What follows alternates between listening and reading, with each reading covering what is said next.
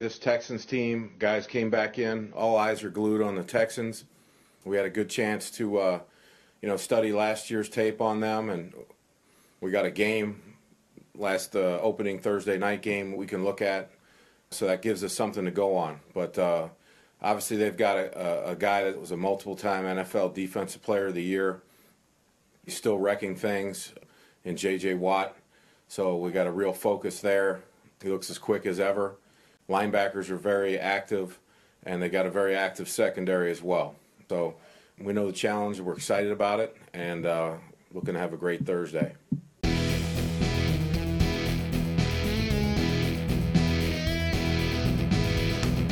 Welcome back to Ravens Recap. We're so excited to have you here to talk about the second game of the regular season, the season that we're just so grateful to have, 2020. Something bright. We're looking at Houston Texans. This time, we're not playing them at home. We're playing it at their stadium. It'll be the first time experiencing an away stadium in COVID, having the team travel to a different destination to play football. But yeah, looking forward to this game. We saw the Texans, a decently retooled team this year, um, go against the Chiefs in prime time and not look great. They're definitely going to be trying hard to redeem themselves this game against the Ravens. Yeah, no, and uh, it'll be interesting because it's already an uphill battle for Houston because we feel that Baltimore's gotten better since that game last year where the Ravens won by 34 points. Houston, as anyone who follows the NFL knows, uh, lost arguably their best playmaker in the offseason. They got running back on the mend in return. So, yeah, I think you got to look at this. Baltimore's better. Houston's worse than they were last year. So, on paper, first instinct is that this should be another easy game for the Ravens, but you know that's why they play the games. We're gonna to, the Ravens are going to have to back that up. Yeah, if looking back at the Texans' schedule, you got to feel for them a little bit. They have quite a rough schedule for the first couple of weeks. Uh, first, having to go to Kansas City to play the Chiefs for Week One on a primetime game. Certainly, probably not what they wanted to start out the season with. But then after that, they have to play the Ravens, and then after that, playing at Steelers, and then the Vikings come to town on week four. They really don't have a break until week five, where they put the Jaguars. But I tell you what, man, if Gardner Minshew keeps playing like he is, that actually might be a much closer game than uh, some people would have expected in the offseason. So yeah, I mean the Texans are are definitely going to be searching for wins because they know that they're not going to come easy this year. No, not at all. So let's talk about the the Texans and kind of the change of guard. So as alluded to, DeAndre Hopkins left. He got traded, and uh, who they brought in was David Johnson, a guy who is kind of down his luck, like we mentioned last episode. He had two or three years of just injuries and not looking like himself after being one of the best running backs in the league and a dynamic pass catcher, etc. So he's trying to make his uh, revitalization, and he looked much better in the first game. He didn't look like game breaking fast, but he, I saw some good cuts, and of course he had uh, some touchdowns, which always helps, right? So he definitely looked a little bit better, but they lost the number one wide receiver, and honestly, that's the thing that you know, despite having Brandin Cooks, who's been a one in his career at various teams, and uh, Will Fuller, who a lot of people are high on to take on a big role, and they added Stills from Miami. It looked like they were still searching for that number one. They were still searching for the guy uh, when under duress, and boy was Watson under duress. Uh, he could go to and, and and trust that he would be open and be able to snag the ball. I think they lack that now. Yeah, at least for now. Cooks has had success in at other stops along the way, although you know not really akin to, to a guy who is like your de facto number one. And uh, Fuller's a big play waiting to happen when he's healthy, um, but I don't think he's played enough games to really feel confident to be the guy. I think maybe one of those guys can uh, come out and be that guy for Watson, but I think it's going to take him more games than just that first one uh, against Kansas City for that chemistry to happen, which uh, plays in favor for the Ravens, at least for, for this game. Yeah, I think this is going to be a big storyline looking at this upcoming game is really how is Watson going to find uh, the targets and make the plays that he needs to make in the passing game for order for them to have success. Because yeah, I mean, like you guys said, I mean, having a guy like DeAndre Hopkins, you can throw him a ball and he's going to come down with it ninety percent of the time. You could throw it to him when he's covered, he's not going to be covered. Like he's going to get the ball, and I mean that's not even including like the just insane like acrobatic catches that he can make. Like you could throw it anywhere in his area and he's going to catch it. And you know Watson doesn't have that, so it really is is about him taking that next step for his game and having the mental ability to read defenses and having the you know knowledge to say like okay like you know my one two and three aren't open. I need to go for this other guy. You know take what the defense gives you. And i know watson struggled with that at some times. Um, he also struggles with holding the ball too much. The, the game last year we played against the Texans, I think, was a great example of that, of just the Ravens giving him fits. And the Ravens don't have, you know, anybody as far as a pass rush is concerned, but we were somehow able to get six or seven sacks that game because Watson just couldn't get rid of the ball. He was always looking for the big play, looking for, for something that just wasn't there. And, you know, I think that's where David Johnson is really going to help. You saw it a little bit. I think in the Chiefs game, but probably not as much as as you know maybe some fans would like. I think that is probably going to be a key difference maker because we know the Ravens have some good corners. Humphrey and Peters and, and Tavon Young and, Jimmy Smith even are, are going to be doing a good job to uh, limit the damage that the Houston receivers can do. And so I think it's up to Watson and it's up to guys like David Johnson and, and their tight ends to uh, take advantage of everything that's left. And knowing that the Ravens are newer at linebacker, that would be where I would attack.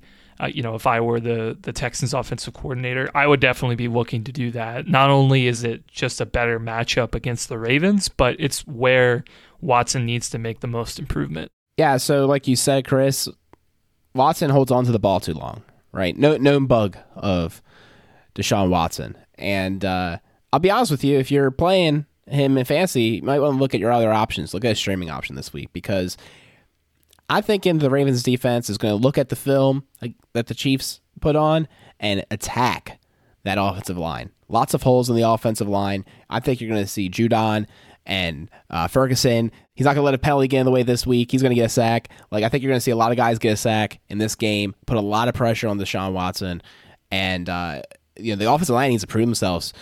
The Chiefs' defense, nothing to sneeze at, but also probably shouldn't have had that kind of production, right? Unless they got much better over the offseason, relatively the same guys, they shouldn't have had that kind of production against that offensive line. So I think they're going to be looking to redeem themselves and make a step. But also the Ravens, who had not the best pass rush against the Browns, are going to look to be generating a lot of pressure. So both of those sides of the ball have something to prove.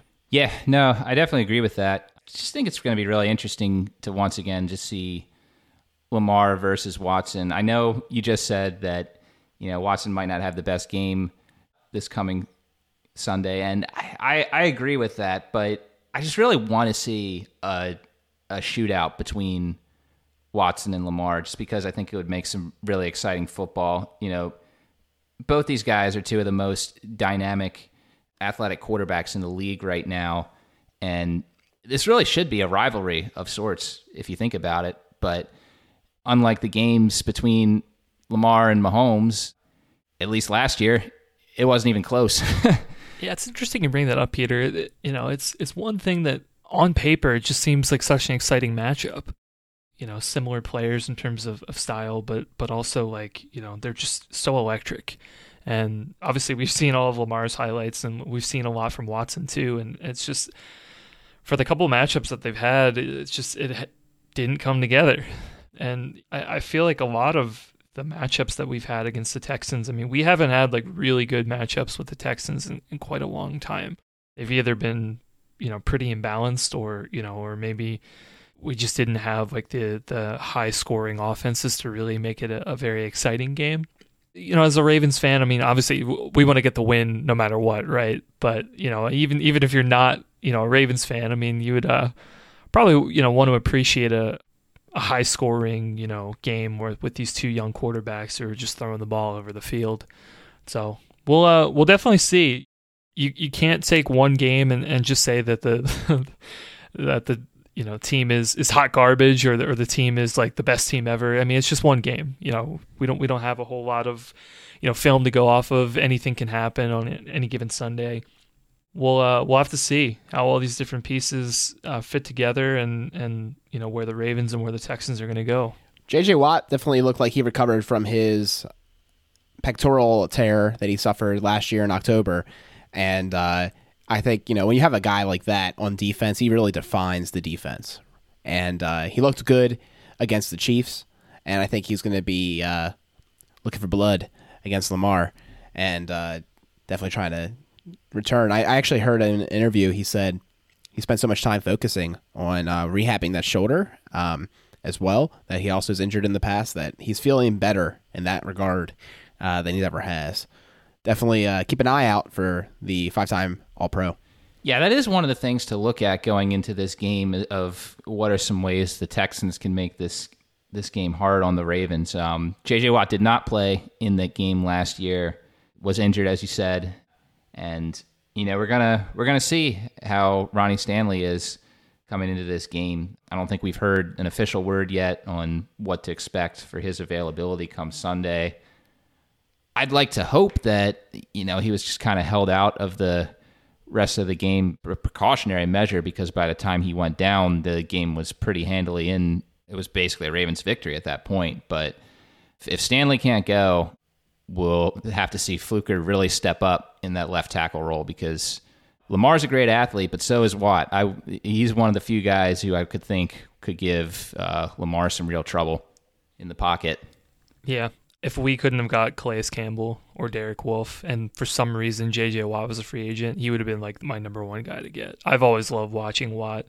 Such a fierce competitor, just so good in all phases of the game. It's Just a I've really appreciated, you know, watching watching him play. Probably one of my favorite non-Ravens that I've seen play in my lifetime. It really depends where they're going to put him. You know, it seemed like when he was lined up against the Chiefs, he was mainly focused toward the right side of the line, which I got to be honest, you know, that's probably where I would want to have JJ Watt play. Uh, I want to have him go up against a guy like Skura or go up against a guy like Phillips instead of a guy like Ronnie Stanley. You know, I think uh, I think someone actually called that out when uh, during the Chiefs game, they were like, "Why are you putting him against up against Mitchell Schwartz, who is arguably the the best lineman on the Chiefs? Why aren't you putting him against like any literally any other guy on the Chiefs O line because he could beat pretty much anybody else, but you're putting him against the one guy who's having a little bit of trouble with."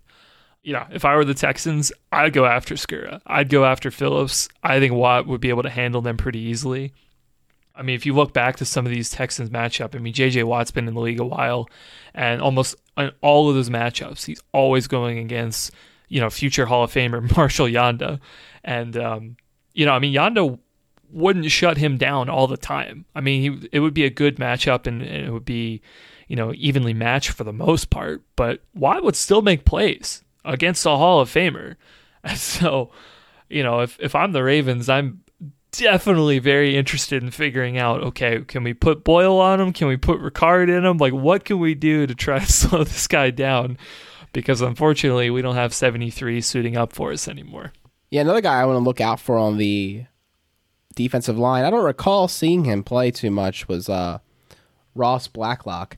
Um, a lot of people were tying him to the Ravens at this draft class as a nose tackle.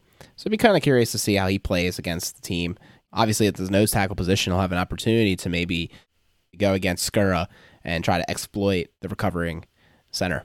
Yeah, I could see that being another way they might attack the Ravens offense. I think another matchup that I'm really excited for this week, we kind of talked about it last episode where, you know, Peter and I were maybe a little bit concerned about the Ravens run game, whereas Alec was a little less concerned. He thinks that we're holding back, that we're saving some of this stuff for the Chiefs game.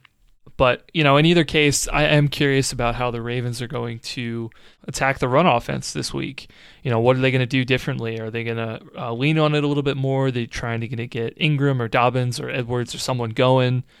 You know, are, are they going to mix it up a little bit, show uh, uh, some new formations or, or, blocking schemes or something that they hadn't shown before? You know, I, I would really like to see them get a little bit more from the run game, at least on the stat sheet. I mean, it, it would definitely be something I would look to uh, exploit. It seemed like the Texans were having a little bit of trouble uh, bottling up Clyde Edwards Helaire of the Chiefs on week one. Uh, he ran all over the Texans. I think there's some opportunity there for, for the Ravens to really get it back on track, but uh, we'll have to see. I mean, the Texans are, you know, probably were not happy with the performance that they gave uh, in Kansas City, and, and now they're playing at home, albeit probably not in front of fans. But uh, you know, even if there aren't any fans in the stands, uh, they're going to be playing for pride. They're going to be playing uh, like they need to win because they do need to win this game. I think the the one thing we want to we might still want to talk about uh, about this game is we know that the Texans historically have not had a good offensive line as far as pass protection goes. Looks to be more of the same this year. Mahomes didn't get sacked as many times as he usually does against the Chiefs, only four. But uh, with that said, what are our ex- expectations of the pass rush going into it? Like, is this kind of a game that we feel they they have to show up to, or else you might be wondering if this if there's some uh, things in the scheme that they gotta go back to the drawing board on. Yeah, I mean, this isn't something where they need to get you know seven sacks like last time. You know they they don't have to get those numbers. I mean, having a handful of them are great. You know, I'm sure what Wink is looking for is is just consistent pressure. Can they get Watson off his spot? Can they force him to make bad throws? Can they force him to make bad decisions? That's really, I think, what's at the end of the day, what's more important. Granted, I think the Ravens have the talent to be able to win and without that, right? They can win in, in a variety of different ways. But, you know, as as far as, you know, blowing the whole thing up. I mean, I, I, think it is a little bit premature for that. I, I do think the Ravens can live with extended periods without like a ton of sacks, as long as they're one winning games and two generating enough pressure in, in certain ways or affecting, you know, the game in certain ways so that you know the back end is still holding up, but the rush is is affecting it in some way, even if they're not hitting home. As, as long as they're doing the hits and, and getting Watson off his spot, I, I think it should be fine. I mean, like both you guys said, you know, like like we what we've seen from the Chiefs game. I mean, the Texans seem to be vulnerable. Unfortunately, you know, at least on the one game that we've seen so far, despite the fact that the the Texans may have thought that they've had the best offensive line that they've had in several years, that's still kind of a question mark. So it, it's definitely a good opportunity for the Ravens to get back on track. All right, guys. Well, I think this is going to be an interesting matchup. Definitely, both teams have something to prove. What do we think for our bold predictions? Well, I think for me, you know, I got I did win bold predictions in week one, so I can go gamble a little bit and go a little bolder than I went last week. Deshaun Watson is a very good quarterback. He's top ten quarterback in the league, probably, but I don't think he matches up well against the Ravens, especially without Hopkins. Last year, the Ravens were able to force him into both an interception and a fumble that the Ravens were able to recover.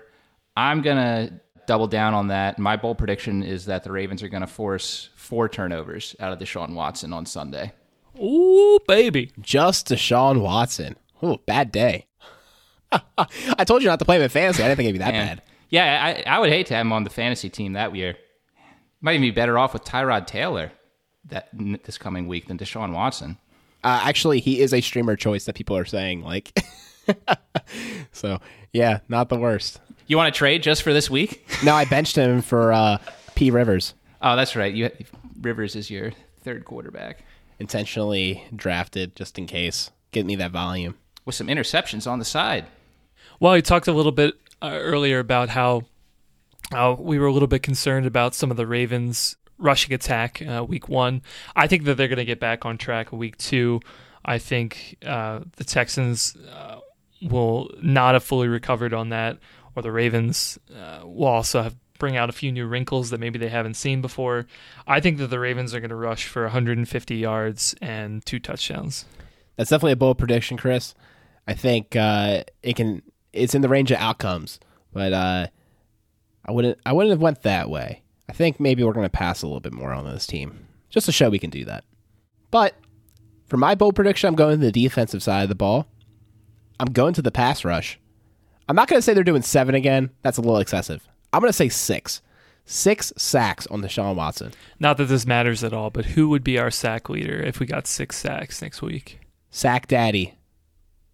It's coming in hot. Sack Daddy Ferguson. Okay. I think so. Why not? I mean, I, I I can't say that with any confidence. It could be anybody.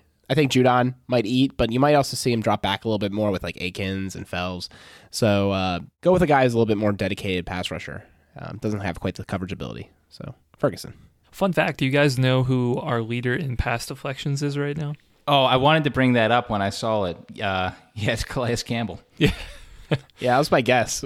Leading the pack with three. Nobody even has two. The mammoth of a man. All right. Now we got our score predictions. I'll go I'll go first since I went last with the bold predictions. I think that the Ravens are going to win.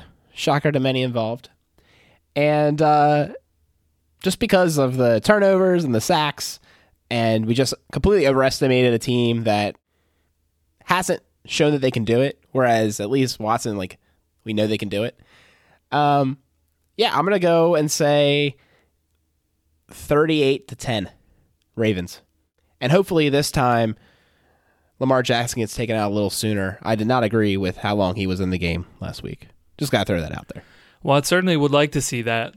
I think even though that the, the Texans had some trouble against the Chiefs, I mean, they were able to get things going a little bit. So I, I think they're going to score a little bit more than 10 points. Uh, I think it might be a little bit closer, but I, I do see that the Ravens coming out on top on this one. I, I just think they're the better team at this point, and I, I think they're going to be ready for this one. I feel like I need to knock on wood here. Part of me feels like that they're like it could be a little bit of a trap game because the Ravens are definitely more interested in the Chiefs game the following week. But I do think ultimately, you know, Harbaugh is going to keep the team focused. You know, Lamar is going to keep the team focused. Uh, you know, I think that they know that the Texans are a good team too, and they're not going to want to overlook them. So I'm going to go with 35 20 Ravens. Chris, I think you bring up a great point that the Ravens really have to make sure that this game doesn't become them looking past the Texans to that really highly anticipated game against the defending Super Bowl champs uh, on Monday Night Football, nonetheless, uh, the week following this coming one.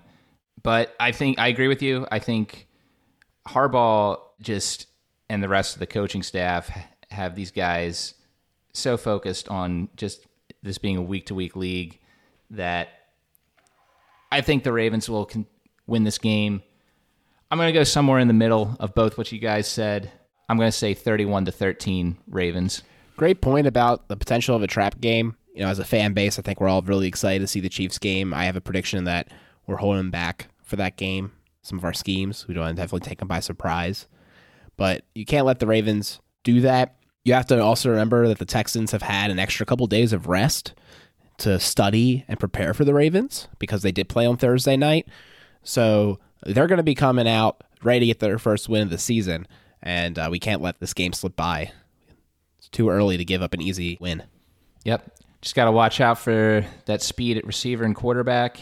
Make sure you got J.J. Watt neutralized and sealing the lanes in the run game, making David Johnson look like the David Johnson of the past couple years rather than the 2015 version. And hopefully that should spell a pretty solid victory.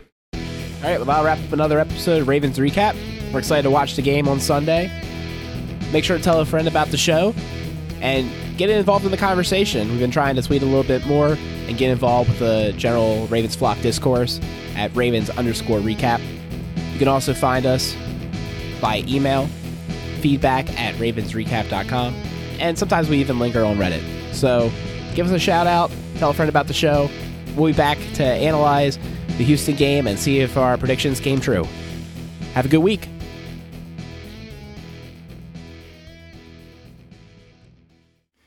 The secret weapon for Houston uh, may be a guy who we don't even know who's going to match up with him. He's that good. Um, N example, Junior was a it.